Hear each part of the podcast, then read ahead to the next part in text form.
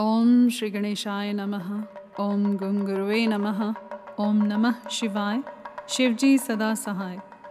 रुद्र संहिता द्वितीय खंड अध्याय पंद्रह। सती की तपस्या से संतुष्ट देवताओं का कैलाश में जाकर भगवान शिव का स्तवन करना। ब्रह्मा जी कहते हैं, नारद, एक दिन मैंने तुम्हारे साथ जाकर पिता के पास खड़ी हुई सती को देखा। वह तीनों लोगों की सारभूता सुंदरी थी। उसके पिता ने मुझे नमस्कार करके तुम्हारा भी सत्कार किया। यह देख लोकलीला का अनुसरण करने वाली सती ने भक्ति और प्रसन्नता के साथ मुझको और तुमको भी प्रणाम किया। नारद, तदंतर सती की ओर देखते हुए हम और तुम दक्ष के दिए हुए शुभ आसन पर बैठ गए। तत्पश्चात मैंने उस विनयशीला बालिका से कहा, सती, जो केवल तुम्हें ही चाहते हैं और तुम्हारे मन में भी एकमात्र जिनकी ही कामना है, उन्हीं सर्वज्ञ जगदीश्वर महादेव जी को तुम पति रूप में प्राप्त करो। शुभे, जो तुम्हारे सिवा दूसरी किसी स्त्री को पत्नी रूप में न तो ग्रहण कर सके हैं, न करते हैं और न भविष्य में ही ग्रहण करेंगे, वे ही भगवान शिव तुम्हारे पति हों। वे तुम्हारे ही योग्य हैं, दूसरे के नहीं। नारद, सती से ऐसा कहकर मैं दक्ष के घर में देर तक ठहरा रहा। फिर उनसे विदा ले मैं और तुम दोनों अपने अपने स्थान को चले आए। मेरी बात को सुनकर दक्ष को बड़ी प्रसन्नता हुई। उनकी सारी मानसिक चिंता दूर हो गई और उन्होंने अपनी पुत्री को परमेश्वरी समझकर गोद में उठा लिया। इस प्रकार कुमारोचित सुंदर लीला विहारों से सुशोभित होती हुई भक्त वत्सला सती, जो स्वेच्छा से मानव रूप धारण करके प्रकट हुई थी, कौमारावस्था पार कर गई। बाल्यावस्था बिताकर किंचित युवावस्था को प्राप्त हुई सती अत्यंत तेज एवं शोभा से संपन्न हो संपूर्ण अंगों से मनोहर दिखाई देने लगी। लोकेश दक्ष ने देखा कि सती के शरीर में युवावस्था के लक्षण प्रकट होने लगे हैं। तब उनके मन में यह चिंता हुई कि मैं महादेव जी के साथ इनका विवाह कैसे करूं। सती स्वयं भी महादेव जी को पाने की प्रतिदिन अभिलाषा रखती थी। अतः पिता के मनोभावों को समझकर वे माता के निकट गई। विशाल बुद्धि वाली सती रूपिणी परमेश्वरी शिवा ने अपनी माता वीरिणी से भगवान शंकर की प्रसन्नता के निमित्त तपस्या करने के लिए आज्ञा मांगी। माता की आज्ञा मिल गई। अतः दृढ़तापूर्वक व्रत का पालन करने वाली सती ने महेश्वर को पति रूप में प्राप्त करने के लिए अपने घर पर ही उनकी आराधना आरंभ की। आश्विन मास में नंदा यानी प्रतिपदा, षष्ठी और एकादशी तिथियों में उन्होंने भक्तिपूर्वक गुड़, भात और नमक चढ़ाकर भगवान शिव जी का पूजन किया और उन्हें नमस्कार करके उसी नियम के साथ उस मास को व्यतीत किया। कार्तिक मास की चतुर्दशी को सजाकर रखे हुए मालपुओं और खीर से परमेश्वर शिव की आराधना करके वे निरंतर उनका चिंतन करने लगी।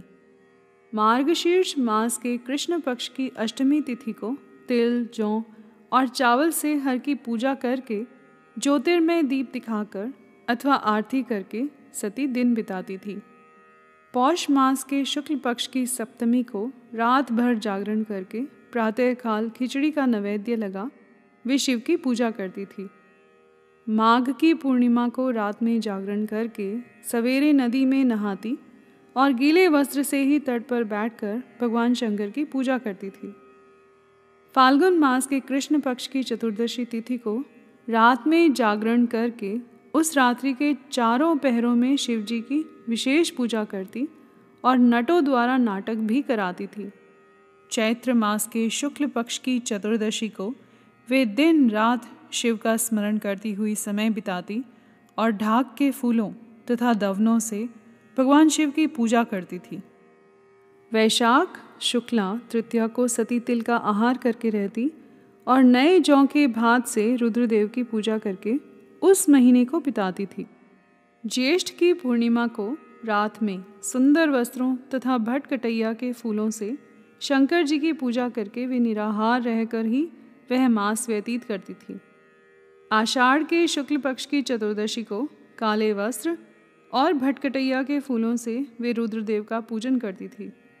श्रावण मास के शुक्ल पक्ष की अष्टमी एवं चतुर्दशी को वे यज्ञोपवीतों, वस्त्रों तथा कुश की पवित्री से शिव की पूजा किया करती थी। भाद्रपद मास के कृष्ण पक्ष की त्रयोदशी तिथि को नाना प्रकार के फूलों और फलों से शिव का पूजन करके सती चतुर्दशी तिथि को केवल जल का आहार किया करती। भांति भांति के फलों, फूलों और उस समय उत्पन्न होने वाले अन्नों द्वारा वे शिव की पूजा करती और महीने भर अत्यंत नियमित आहार करके केवल जप में लगी रहती थी। सभी महीनों में सारे दिन सती शिव की आराधना में ही संलग्न रहती थी। अपनी इच्छा से मानव रूप धारण करने वाली वे देवी दृढ़तापूर्वक उत्तम व्रत का पालन करती थी। इस प्रकार नंदा व्रत को पूर्ण रूप से समाप्त करके भगवान शिव में अनन्य भाव रखने वाली सती एकाग्रचित हो बड़े प्रेम से भगवान शिव का ध्यान करने लगी तथा उस ध्यान में ही निश्चल भाव से स्थित हो गई। मुने, इसी समय सब देवता और ऋषि भगवान विष्णु और मुझको आगे करके सती की तपस्या देखने के लिए गए। वहां आकर देवताओं ने देखा सती मूर्तिमती दूसरी सिद्धि के समान जान पड़ती है। वे भगवान शिव के ध्यान में निमग्न हो उस समय सिद्धावस्था को पहुंच गई थी। समस्त देवताओं ने बड़ी प्रसन्नता के साथ वहां दोनों हाथ जोड़कर सती को नमस्कार किया। मुनियों ने भी मस्तक झुकाए तथा श्री हरि आदि के मन में प्रीति उमड़ आई। श्री विष्णु आदि सब देवता और मुनि आश्चर्यचकित हो सती देवी की तपस्या की भूरी भूरी प्रशंसा करने लगे। फिर देवी को प्रणाम करके वे देवता और मुनि तुरंत ही गिरिश्रेष्ठ कैलाश को गए, जो भगवान शिव को बहुत ही प्रिय है।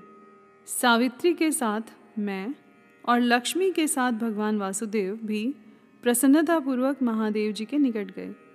वहां जाकर भगवान शिव को देखते ही बड़े वेग से प्रणाम करके सब देवताओं ने दोनों हाथ जोड़ विनीत भाव से नाना प्रकार के स्तोत्रों द्वारा उनकी स्तुति करके अंत में कहा, प्रभु, आपकी सत्व, रज और तम नामक जो तीन शक्तियां हैं उनके राग आदि वेग असह्य हैं। वेदत्रयी अथवा लोकत्रयी आपका स्वरूप है।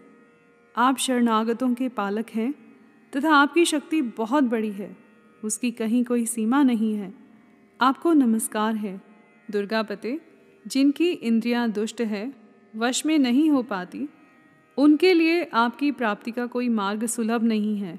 आप सदा भक्तों के उद्धार में तत्पर रहते हैं। आपका तेज छिपा हुआ है। आपको नमस्कार है। आपकी माया शक्ति रूपा जो अहम बुद्धि है, उससे आत्मा का स्वरूप ढक गया है। अतएव यह मूढ़ बुद्धि जीव अपने स्वरूप को नहीं जान पाता। आपकी महिमा का पार पाना अत्यंत कठिन ही नहीं, सर्वथा असंभव है। हम आप महाप्रभु को मस्तक झुकाते हैं। ब्रह्मा जी कहते हैं, नारद, इस प्रकार महादेव जी की स्तुति करके श्री विष्णु आदि सब देवता उत्तम भक्ति से मस्तक झुकाए प्रभु शिव जी के सामने चुपचाप खड़े हो गए। यहाँ पर अध्याय पंद्रह समाप्त हुआ। कर्पूरगौरं करुणावतारं संसारसारं भुजगेन्द्रहारं सदा वसन्तं हृदयारविन्दे भवं भवानी सहितं नमामि।